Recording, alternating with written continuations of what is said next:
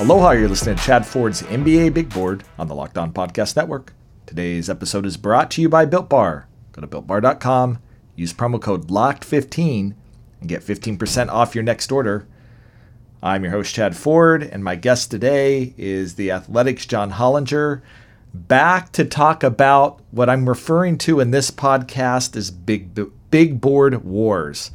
And John should be pretty familiar with this. You know, we, we have these big boards and these rankings, but they're not definitive. They, they change from person to person. And even as you go into NBA teams, uh, a scouting staff, not everybody is going to have players ranked the same and sometimes wildly different. And, and that leads to robust conversations about players being ranked too high or players being ranked too low. And we're going to do the same thing. John and I have kind of compared our big boards, and we're going to talk about some players that we think are too low or too high. But, John, I want to kick it off by you have this experience working in the Grizzlies. What was this like? Because I think from the outside in, you know, fans sort of think of teams as monolithic, like they, they all sort of think a certain way, but there can be a lot of disagreement between general managers, scouts, and sometimes even the ownership gets involved. Yeah. And I mean, my own experience in Memphis was that we would bring everybody together kind of uh, late in the process and we would try, like, as a staff, you sort of put guys in tiers through the course of a season just so you understand who's a priority to see. But then the real battle doesn't begin until like you get together in a room and, and you know around the combine uh, either before or at, right before or right after usually and really hash out where you have these guys ranked and why and make your arguments for players. And everybody has their own feelings on it. And even uh, you know even within staffs we weren't monolithic you know like the the scouts didn't have all have the same take.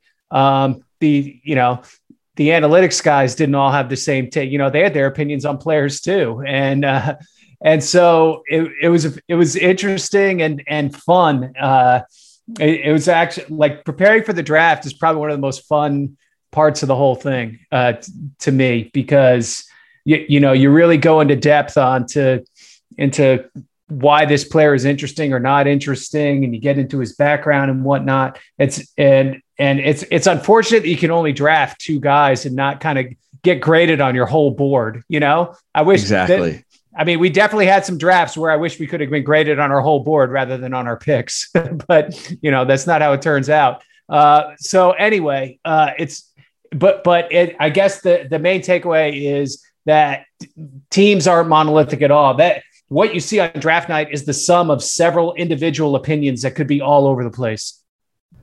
What's the? I'm putting you on the spot here. What was the wildest disagreement that you saw, as far as like big gap uh, on a player where you know some people like really loved them and other people were like no it can't play at all. Uh wow. Uh i'm, tr- I'm trying to think back now to, to somebody where where where people was it Dillon really Brooks? just no it, it you wasn't. like there, number three on your board no no there there, there there there were arguments about Dillon Brooks but that that probably wasn't the most uh probably wasn't the most uh, profound one. Uh, g- generally, a lot of our arguments ended up being about like 23 year old guys that that some people really liked, and uh, I guess some people on the more numerical side were kind of like, yeah, I don't know about the odds on that one. Um, so that we we had a lot of debates on on guys like that. I'm, I'm trying to think if we had any, any real like any ones where where people were really like, no, I just don't think this guy can play at all. Uh, I, I, you know, and where somebody else had like a top. I don't think it ever quite got that extreme. You know, it's it's it's funny in a sense because we'll be arguing and be like, oh, I hate that guy. Oh, I love that guy. And you go back and you realize, well, one guy had him 16th and one guy had him 22nd, and that's what they were arguing about. You know, I mean, we're all looking at the same players at the end of the day, basically. I think there's going to be some of that again today. Uh, John and I are are going to look at our boards, and sometimes there's not that big a gap. And with a couple of guys, there there may actually be, and we're going to dive in dive into that. I want to start quickly, and, and we're not going to spend much time on this on the top five because there's a remarkable consensus in almost every team that I talk to right now on who the top five players are in this draft. I think you and I have the exact same top five. I'm not sure about the exact order, uh, whether it's the same. I've got Cunningham, Mobley, then Suggs, uh, then Jalen Green, and then Kuminga. That's that's my top five right now. I know you have the same five guys in your top five. Is it the same order? I have them in the same order right now. I still, um, you know, I, I need to take my second lap through the tape. And, and sometimes you see things a little differently when you kind of go back through and haven't had a chance to do that yet. Um, especially rewatching the G League season, I think I, I, I might change some things about how I think, but uh, I haven't had a chance to do that yet. My so right now, I would say if you held a gun to my head today, yeah, that's my top five. I had Brian Shaw on, on podcast last week, and and he he did a pretty great sales job on Jalen Green that had me uh, rethinking some things. And I and I know part of that is a coach's a coach's job. Uh, he's he's recruiting uh, next year for G League players. It benefits him when those players uh, go high. But also, Shaw was a 14 year NBA veteran, uh, uh, you know, a, a, head coach in Denver, um, coached Kobe uh, for a while, and uh, and some of the things that he was describing in that podcast about work ethic, approach to practice, you know, approach to big games. same thing made me want to go back and watch the tape one more time on him because you know this is this is a guy who's coached Paul George. He's coached a lot of young players and and was putting Jalen Green in that in that category. So he may be the one intriguing to me. You know, Kuminga is interesting too because I think you see the massive potential in Kuminga, but he has the scariest floor of of those five guys, which is why I think he probably ends up five. He he by far is the riskiest of those guys. Yeah, totally. Yeah, yeah. I think if if something was going to happen to those rankings, the most likely things I think happening would be either Green moving up or Kuminga moving down. Yeah. You know what that I mean? Makes some like, sense. Could yeah. Green and, jump to three or two? Maybe, you know, when people go back and look at things. Could Kuminga slide to like six or seven? Maybe, you know. Yeah, and we'll talk about that because I, I'm not sure that anybody else is cracking the top five, but maybe, uh, you know, maybe uh, you've got a guy or, or two that you think is going to do that. But Jalen Green moving up to, to three or two, that that to me seems the the one thing that could move, especially when we figure out uh, how the lottery is going to play out and, and and who who is picking where you're pretty comfortable right now. Cade Cunningham's going to be number one in this draft, no matter who gets the number one pick. Boy, it sure seems like that. I mean, the the thing is, there's nobody who's going to be like, well, that's not a need for us because everybody wants big wings who can handle the ball and make plays, and even the teams that have one want another one. So th- I just don't see a scenario where it's like, oh, well, because we have this guy, we can't take Cade Cunningham. You know that that seems right to me. And as you just look at the the, the teams that are most likely to be drafting in that spot right now, Cade Cunningham just is it, it looks like it's going to be uh, a fit. Let's talk about a guy that I uh, that you said I had too low. I have him number nine on my board. He's number six on your board, so there's not a huge disagreement here. But it also seems that maybe if you're referencing Kuminga sliding down, then this is the player that that that might slide up, and that's Scottie Barnes uh, out of Florida State. Uh, why do you think he's the sixth best best player in this draft? I mean, I when I analytically when you go back through the the things the things that you should look at the most are actually the non-scoring categories. And Scottie Barnes is awesome in all the non-scoring categories. And so that I guess makes me less worried about his lack of uh, scoring capability at Florida State as a freshman, which I, I, is a legitimate concern, right? He wasn't a great shooter, didn't seem to have a like super great feel for finishing inside the paint, uh, but he's just so skilled in other ways that I, I history says that that's the way to bet uh, that that he can that he can get the rest of this figured out. And when you look at especially his size, elite defense at six nine, I mean, to put him on point guards, like he's he's like that five tool defender that all these switchable teams want now. That I see. Uh, it's interesting. He said he graded out in all of the categories because he was a pretty poor rebounder uh, for a player his size, and now some of that was a system that he's playing in, and, and he wasn't much of a shot blocker either. Yeah, I guess uh, I'm I'm attracted by the uh, by the steals and assists, and I, I, was I guess I'm grading him not so much on his size, on his position. Uh, mm. You know, I'm looking at him as a perimeter player with high rates of rebounds and blocks for a perimeter player. But yeah, if you're using him as a six nine four, then you know, then then maybe it doesn't grade out as well. Definitely, that's a, uh, that's a fair point. Definitely, you know, it's going to be interesting to see what position he plays. I mean, it sounds like you're projecting him as a as a point or as a wing, or where do you project him? As? I project him as a wing. Yeah, I I I never project like the oversized guys as point guards. Usually, that ends up being more of a matchup thing. And and even if the guy plays on the ball a lot, there's usually another point guard out there because like you're you're, you're just too slow end to end. If if if you're counting on a six nine guy to be like the guy taking it up the court every single time. Um, you know, unless he's LeBron James, maybe. It's it's interesting. There there are a few NBA teams that I've talked to that are very very high on him and and crazy the names that were invoked: Magic Johnson, Scottie Pippen, Kawhi Leonard, Ben Simmons. Uh, you know, th- those are big shoes to fill, uh, especially for a guy who's a freshman uh, who not only wasn't an efficient scorer, but at times didn't really seem that interested uh, in in scoring the basketball. There, he was so interested in getting other players involved and doing all those other things. There didn't seem to be that um, uh, that drive in him to just take over a game and score the basketball. That that's the one thing that I, I think if you're going to knock him, it, did you see that? Uh, you know, talking to folks at Florida State, uh, asking them, okay, what about practices? What about scrimmages? Did you see that? Not really. I mean, he, he was the best player on the floor for their team all the time, but that's that's not really his game. And so that that'll be interested in how that translates out um, at the next level if he's not because he he clearly looks like he has the ability to do it. Yeah, you see little flashes here and there, but then just you know just then another 20 then another 20 minutes goes by right? And you don't see it again. Another little side note on him he was teammates with Cade Cunningham. And and so uh, you know being able to play uh, on the ball as as a point guard was really not something that he was doing in high school because Cade Cunningham was on uh, on your team as well. And so you were actually seeing at Florida State really the first time that that was his his primary role uh, at at Florida State. So another sort of interesting growth development there. Um, man, what a what a what a what a team that was. Uh, yeah, right. uh, Just some random high school kid walking out for a game, and Cade Cunningham and Scottie Barnes are on the other team. these these six seven six nine you know point guard ball handlers, uh, crazy.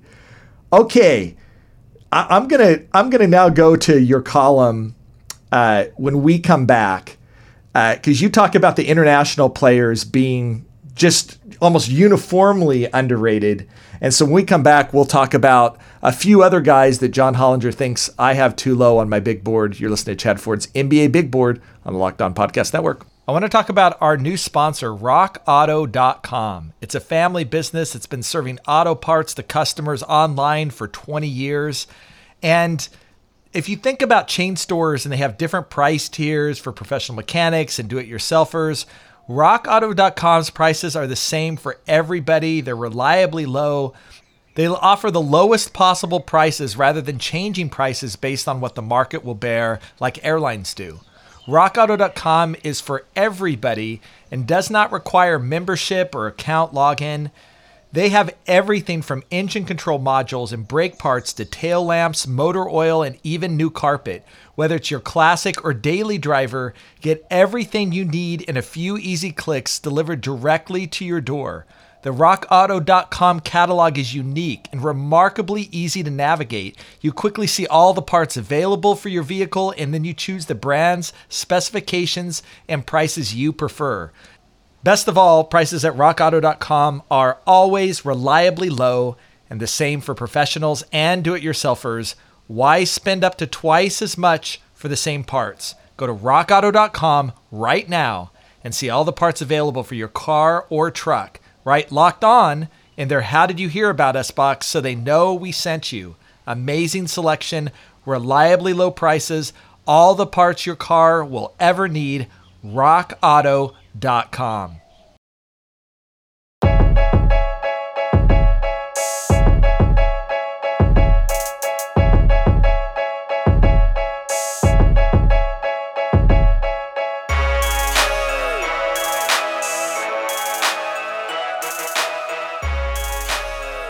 And we're back.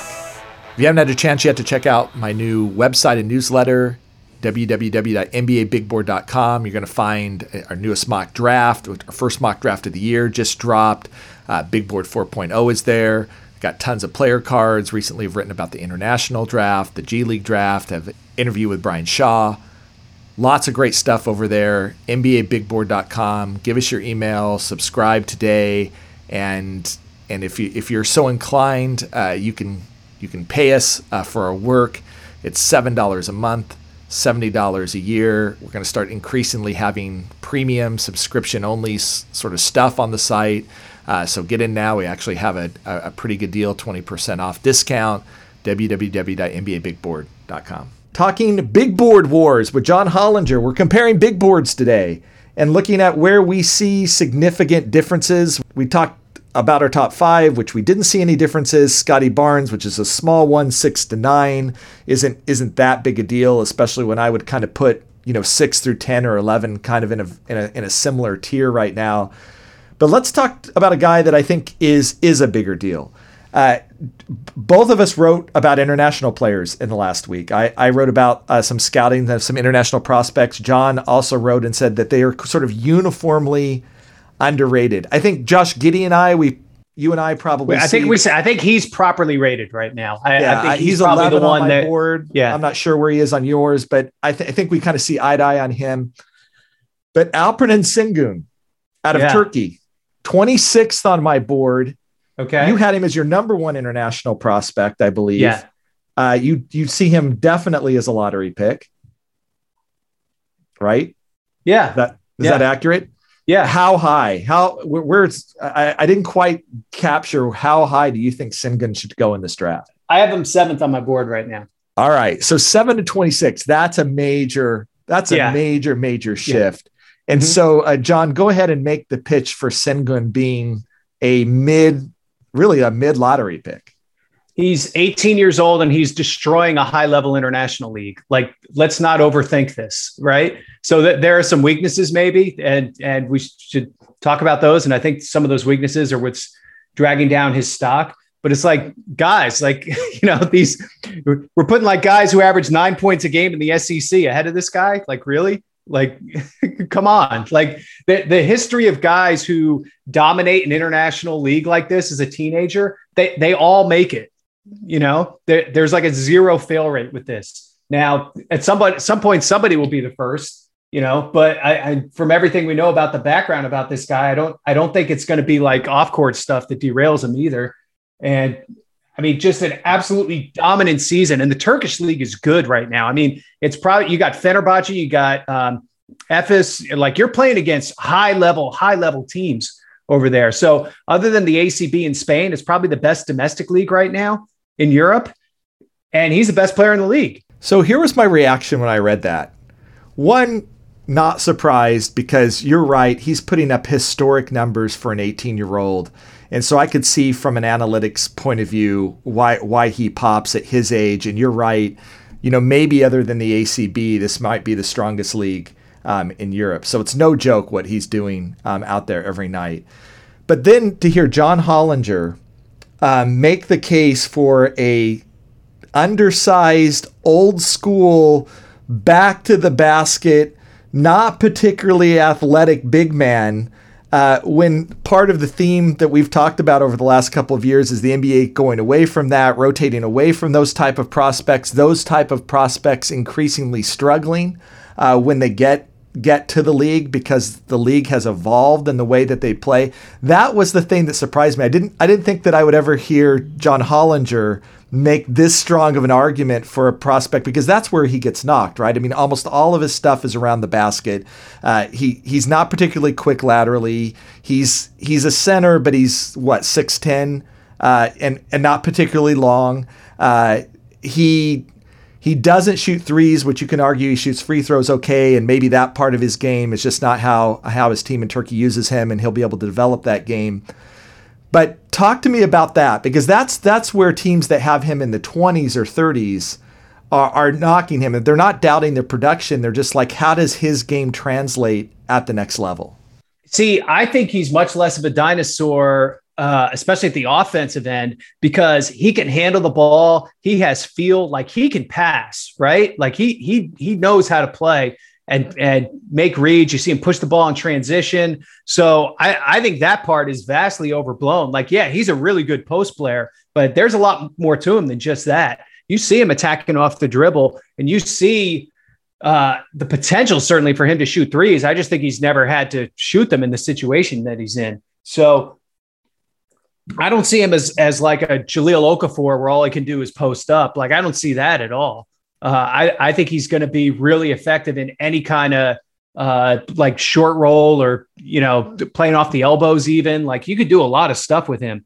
Uh, so I I think he's really skilled. Who uh, does he defend in the NBA?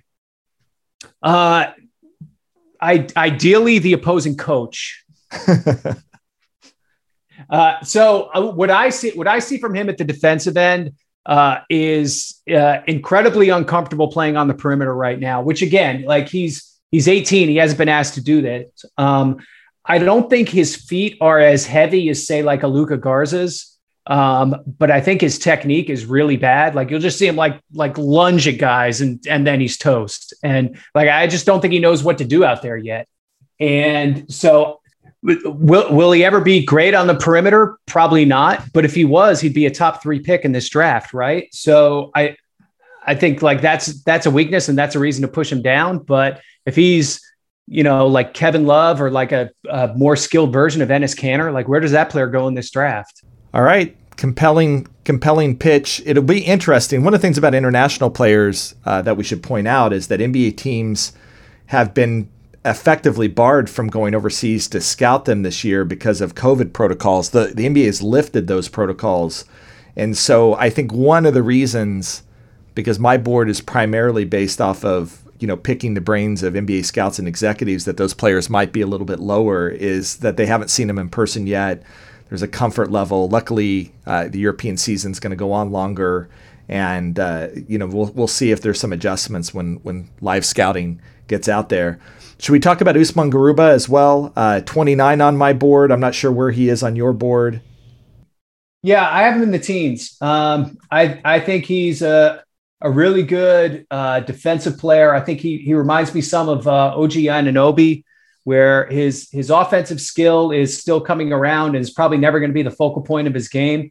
Um, although he actually had a huge game this week uh, for for Real Madrid, but you know he came there and he was playing as a five, but at his like he's 6'8", 220. Like is he really a five? I don't think so. I like, but I I think there's enough in him to play four in the NBA. And then maybe, you know, when you go to like your weird small ball alignment, you can play him at five a little bit. But I think he's eventually going to be able to stretch out enough to be a decent four at the offensive end and then add really high level defense on top of that. Yeah, that's the big question with him. It's it's pretty easy to project him defensively. He's got long arms, he's athletic, he's aggressive. He's he's already a terrific defender on arguably one of the best teams in Europe right now, Real Madrid, and playing again meaningful minutes there.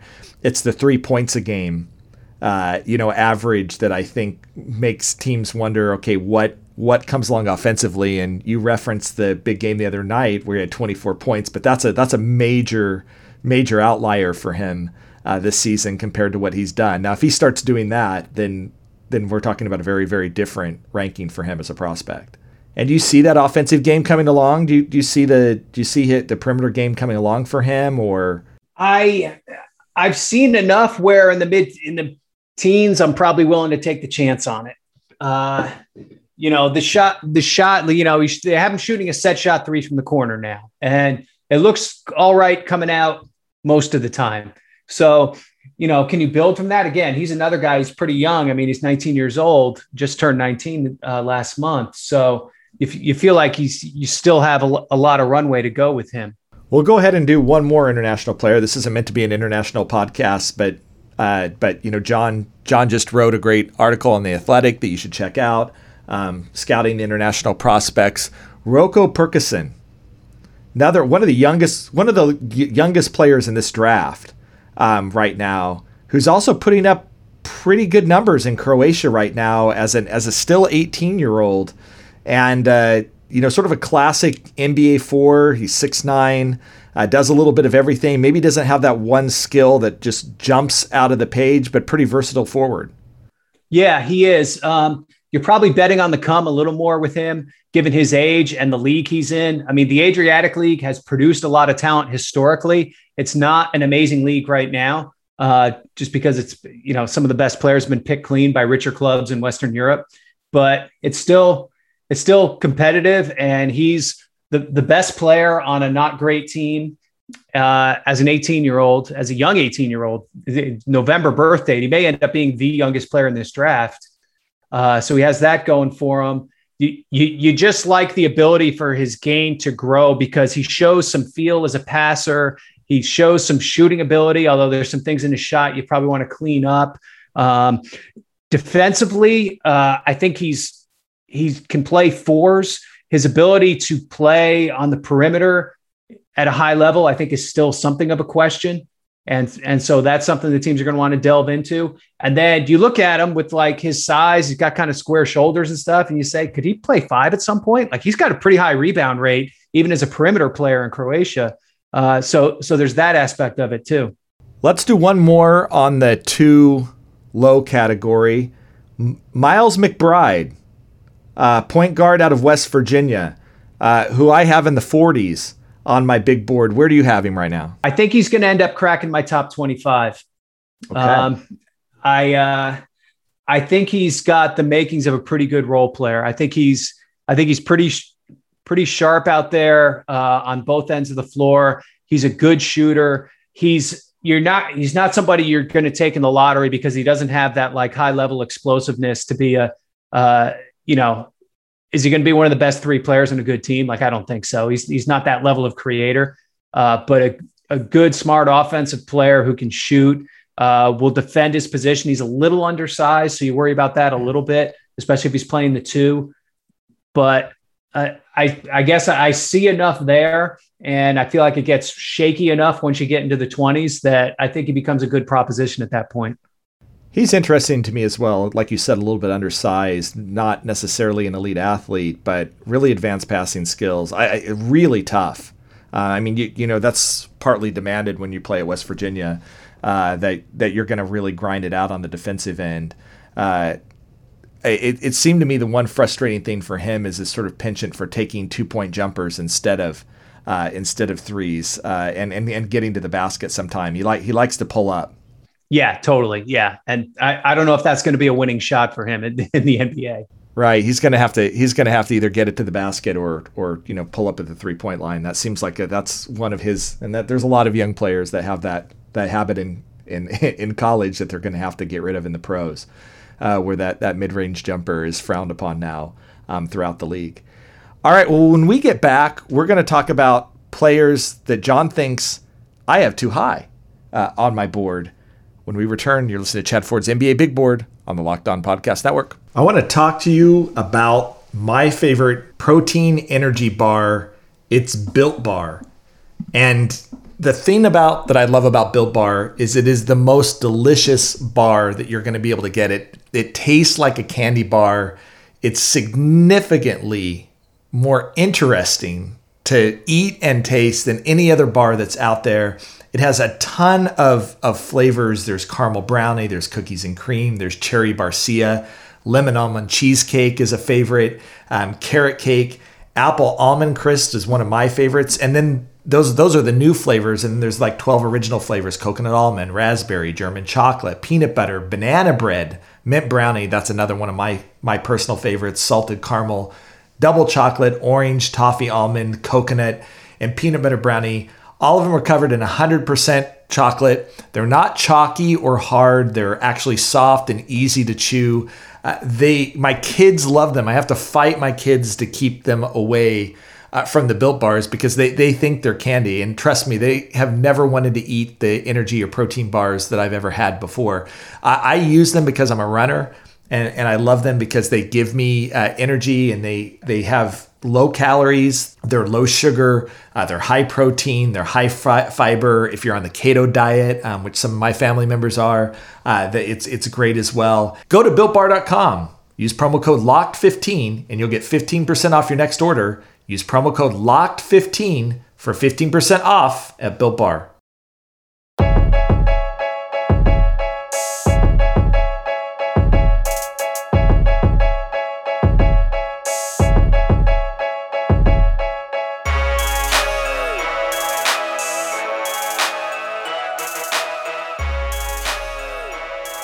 And we're back with the Athletic's, John Hollinger. You can find my latest Big Board 4.0 and the new mock draft 1.0, our first mock draft of the year over at my new website, www.nbabigboard.com. Give us your email, subscribe uh, today. Uh, there are uh, some free articles that are there, and, and starting this week, there are going to start to become premium articles as well. It's $7 a month, $70 a year. Uh, we're offering a little special uh, right now, 20% off.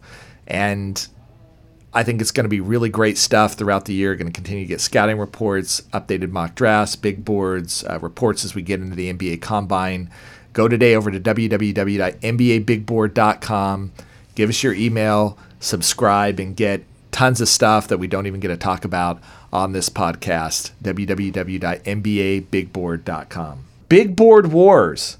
John just went through a number of players that he thought that I had too low on my board. Uh, we argued a little bit about that. Now we're going to talk about players that he thinks that I have too high, and and one at the top is pretty polarizing. Davion Mitchell, uh, out of uh, out of Baylor, wins a national championship, elite defender.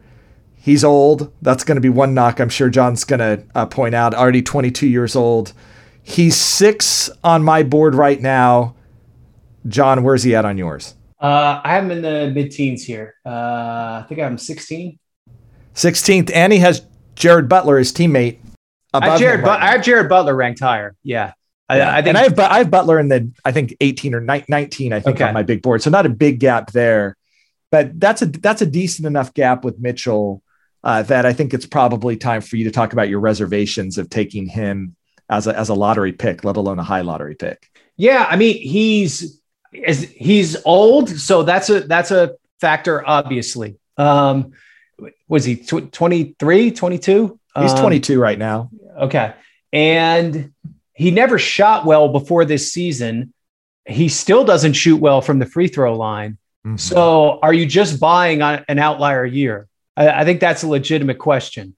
Um, when, when, when you talk about the shooting, he's definitely improved as a passer. Like makes makes some really high level reads, uh, especially in that championship uh, uh, run by Baylor. Uh, defensively, really good on the ball, no question about that.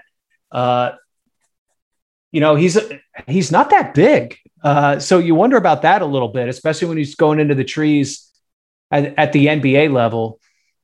And I, I guess I don't know. I I, I guess I just don't see like these really high level outcomes. I think people want to compare him to Donovan Mitchell, and I, man, I don't see that. Uh, that's interesting. You hear Donovan Mitchell. I think it, let's let's talk about this. Is some of this the psychology around being the best player or one of the best players on a national championship team, uh, and the NBA's love of winners, the love of grit uh, the love of you know the aggressiveness which uh, Mitchell approaches approaches the game. I mean, he clearly has a sort of alpha dog uh, approach approach to the game that that that teams love, and just the fact that he was absolutely relentless as a defensive player, um, you know, all year.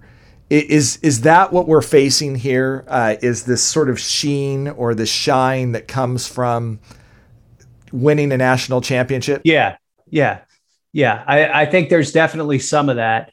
Although, I mean, he now he did a lot to raise his stock before that point too, with, without question. I mean, he was moving up people's boards the whole year, and that that defensive intensity. I mean, you love that. Um, like I said, I mean, he's a good passer. He's fairly athletic. Um, so, like that. That's why I'm like, okay, yeah, he's a top 20 player in this draft, clearly. Like, can I see him being an NBA rotation player? Yeah, absolutely.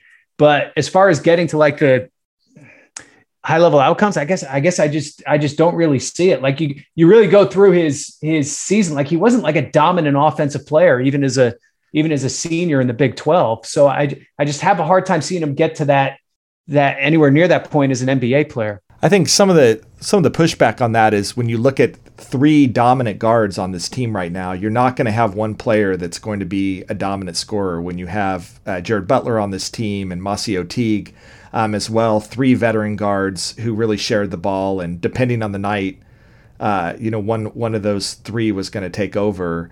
Uh, it is a little bit interesting. You know, some of these prospects, like you know, Cade Cunningham, there's nobody else on his team to really share that load. He's he's going to carry that load. But when you when you go and look at like a Jalen Suggs at Gonzaga, or or you know someone like a Davion Mitchell uh, at, at, Baylor, one of the things you have to take take into account is there was a lot of options on this team, and he was not asked to carry the team every night. Yeah, and th- the other way that cuts is you know the the other team's game plan wasn't completely focused on mm-hmm. him the way it was focused on you know Cunningham most obviously, or, or even Evan Mobley. Yeah, very very difficult as we learned to game for Baylor when they're healthy, uh, as as Gonzaga f- found out. If his shot fall, if his shot isn't an outlier, uh, and and he's going to shoot in the high 30s, low 40s from three. Does that change your projection for him? I think it's easier to argue for him, it, you know, high, higher, you know, 10, 12, something like that. But I, I guess it's, I guess I still don't see quite the the high level outcomes that I see with like my top seven guys, especially. Okay. I mean, after that, this draft gets into crapshoot territory. So anything eight and on is sort of you can make a, a case for. I feel like. Let's talk about Kai Jones then. Talk about talk about a roll the dice player. Uh, you know, he's 12 on my board right now. I'm not sure where he is on your board, but but that 12 comes with a huge asterisk in that uh, of the players that we're talking about at this level it's all about projecting what he might become someday. When you look at that size and his mobility uh, and his potential to guard uh, multiple positions, and you know the emergence of a perimeter game. Uh, but let, let's face it, this he's a major work in progress. I don't think there's anybody that's going to argue that that he's anywhere close to coming and playing meaningful minutes in the NBA next year. And so you're drafting him based, you know, totally off what he might be down the road it seems like you're not as bullish on what what that might be. Like what? Yeah, I mean, I there there's no floor at all here. I guess that's the part that concerns me. Um, and like I, I do think he's a first round pick. Like that defensive mobility is interesting. Uh, offensively, man, I just don't I just don't know what what there is I can hang my hat on. Like what what is it that he's going to do? Um, and, and, so that makes it hard. Uh, kind of a sad rebound rate for an athletic big too. Mm-hmm. Uh, so that's another red flag. You know, historically, I mean, Texas hasn't always been the greatest place for like bigs to thrive. So we've seen some people come come out of there and, and you know, and maybe maybe do better than they did uh, in college. But I I got to go back and watch more film on this guy. But I yeah, I just every time I watched him, I was like, like what is what is the thing I'm getting out of this? Where do you where do you have him on your board right now? Uh, I got him 20, I think. Is that? Yeah, yeah, 20. Not a not a huge leap there. I I've, i put his range at 10 to 20, and uh, and the one thing I'll say about him, this is always a scary thing about prospects when teams love their upside but don't seem like they want to be the one that takes the risk. Um, the, the there's there's always a, a, few guys like that in the draft. Like, yeah, we love the upside, but we'll probably pass on him. Uh, those are the guys that slide on draft night. Yeah, yeah. And, and you know, until until the reward starts to outweigh the risk, um, it, it's certainly possible. We have seen prospects like this drafted high before. Uh, you know, Thon Maker, you know, other other other players that sort of you scratch your head a little bit and say, how did they get how did they get this high? And you know, it's completely rolling on potential. It's interesting that Texas, both of Texas's players, Greg Brown is sort of in this exact same same boat. Uh, he's he's much more of an electric athlete. I mean, he he might be the best athlete in this draft. You know, period. Greg Brown does, but also major major questions about both the offensive and defensive end what he brings to you, other than that he can jump out of the gym. Yeah, absolutely. Yeah. Uh, I, am personally, I, I, if it was me, I would probably take Greg Brown over Kai Jones if those were the two guys left on my on my board uh, and bet on that. Uh, in part because he's a little bit younger and just just what I hear about the work ethic um, that he puts to the game. Uh, but uh, I'm, not, I'm not sure where you ended up with Greg Brown on your board. I, I still have no idea what to do with him. Um, yeah. Like I, I don't have him high right now, but I also could make him make it like I feel I feel like I feel like I could I could put him at eight and justify it, or I could put him like 80th and justify it. like I, yeah. I, I don't I just don't know. I don't I and there's some guys as you go through it, you you you watch and you tell okay, I have a good feel for this guy, what he is like, and you just kind of put him in put him in that slot mentally. And there's some guys you just have to keep watching because you just you, you you don't have it yet. And I, he's, I he's a like Rorschach I, test. That's what yeah, I always say. Like you, you, can put, you is. can put on him whatever you want to put on him right now. Yeah. With that athleticism, uh, yeah. you can think of players that ultimately get it and thrive in the league, and you can think of players that were drafted for their athleticism and didn't ever do anything with it. Um, yeah, yeah. Let's talk about one more uh, that John thinks is too high on our board. It's Sharife Cooper, the point guard out of Auburn. Just an electric player. Uh, almost impossible for uh, teams to defend unless you just back off him and ask him to shoot, which he's happy to do uh, and miss. Uh, but he uh, can get anywhere he wants on the floor, but he's an undersized point guard, high turnovers, poor shooting. My guess is your analytic model uh, picks up on all that and, and, and hates it. Um, what, what do you think about him? Yeah, I from what I saw, I mean, he's a really good passer when he wants to be, without a doubt. Uh, can get into the teeth of the defense, but just I, I just don't think he's enough of a threat to score at the end of the day. Um, I mean, even inside the arc, right? He shot 47% on twos. Um, he's he's small, like you say. He's not an outside shooter at all. Everyone's going to go under against him. Uh, and then defensively, there just wasn't a lot there either. Uh, I think he's going to get cooked at that end. And so that to me, that's like, okay, backup ceiling, you know, here's a guy you take in the 30s. It seems like that's where we're getting with a lot of the prospects um, right now. And, and maybe it's why you have someone like Jared Butler, uh, you know, ranked as high as high as you do. I, I, you said he's in the late or the early teens with you, late lottery, 14th, late lottery. Uh, you know, a guy that isn't necessarily particularly sexy, but he's young for his his his class. Uh, was was highly productive, shot the ball well, and has a stronger track record of shooting it um, than Mitchell. Uh, is this is this where is this where we go? And uh, you know, I know that you uh, had Chris Duarte. I think I think for the first time, you may this may be the strange draft where you have an old school center ranked high and a 24 year old ranked. I don't know where he ended up. Where did Chris Duarte end up on your board? I got him 21 right now. 21. And if he wasn't 24, much, much yeah. higher. Right? 20, yeah, 24 is really hard to stomach. Yeah. Yeah. I, I just think he, I mean, he's old, but I feel like I feel really good about him being able to come in and play right away at a position that's one of need in the league. And so I think he has value there, even if the the ceiling probably isn't quite as high as some of these other uh, one and dones, but his floor is so much higher than the other guys you're putting him up against when, when after you get into the teens. Let's uh let's end with the most important question. Okay. Who is the Paul Reed of, of this year's draft? And, and, and, and, for listeners that weren't listening last year, John had Paul Reed uh, as a as kind of a late lottery guy on on his board the whole year. He ends up slipping, I think, to 59th. I think he almost 58, slipped 58. 58. Yeah. He almost slides out of the draft. And and then he goes into the G League and wins right G League Player of the Year.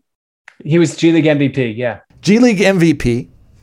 Uh, and still hasn't quite got it done in the NBA, but is playing on arguably the best best or one of the best teams in the Eastern Conference right now uh, and isn't getting big big minutes right now. But clearly, I think we can all agree that he shouldn't have lasted till the 58th pick in the draft. Um, just just on his G League performance alone, uh, John saw something here that that really nobody else nobody else saw. He wasn't on a lot of boards. Everybody else. Is there anybody that's kind of popping up on your board right now, John, that you're kind of looking at and saying, "Man, everybody is just totally off on this guy. I mean, the closest thing I have right now is probably Sengun, where where I'm, you know, I got him probably 20 spots higher than most people.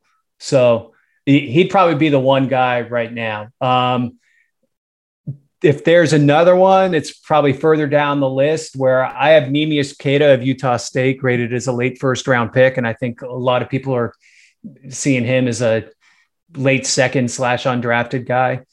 Um, yeah, Queta is uh, 36th, 37th on my board.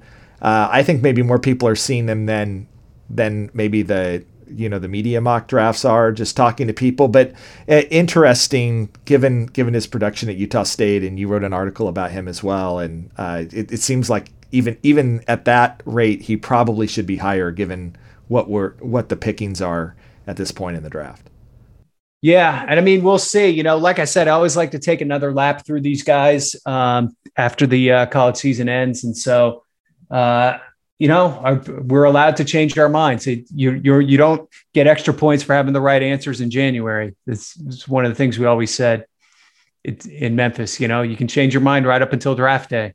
It only matters that you're right on that day. All right, he's John Hollinger. We'll bring him back uh, in a month or so when he's had more time to do that lap and see where he's changed his mind as we get close to the NBA draft. We've got NBA draft combine coming up. There's going to be workouts. There's going to be other stuff, medicals uh, information that teams start to get as well. John John probably will hear um, some smoke around that uh, as well, and that can always change evaluations as we get closer to the draft.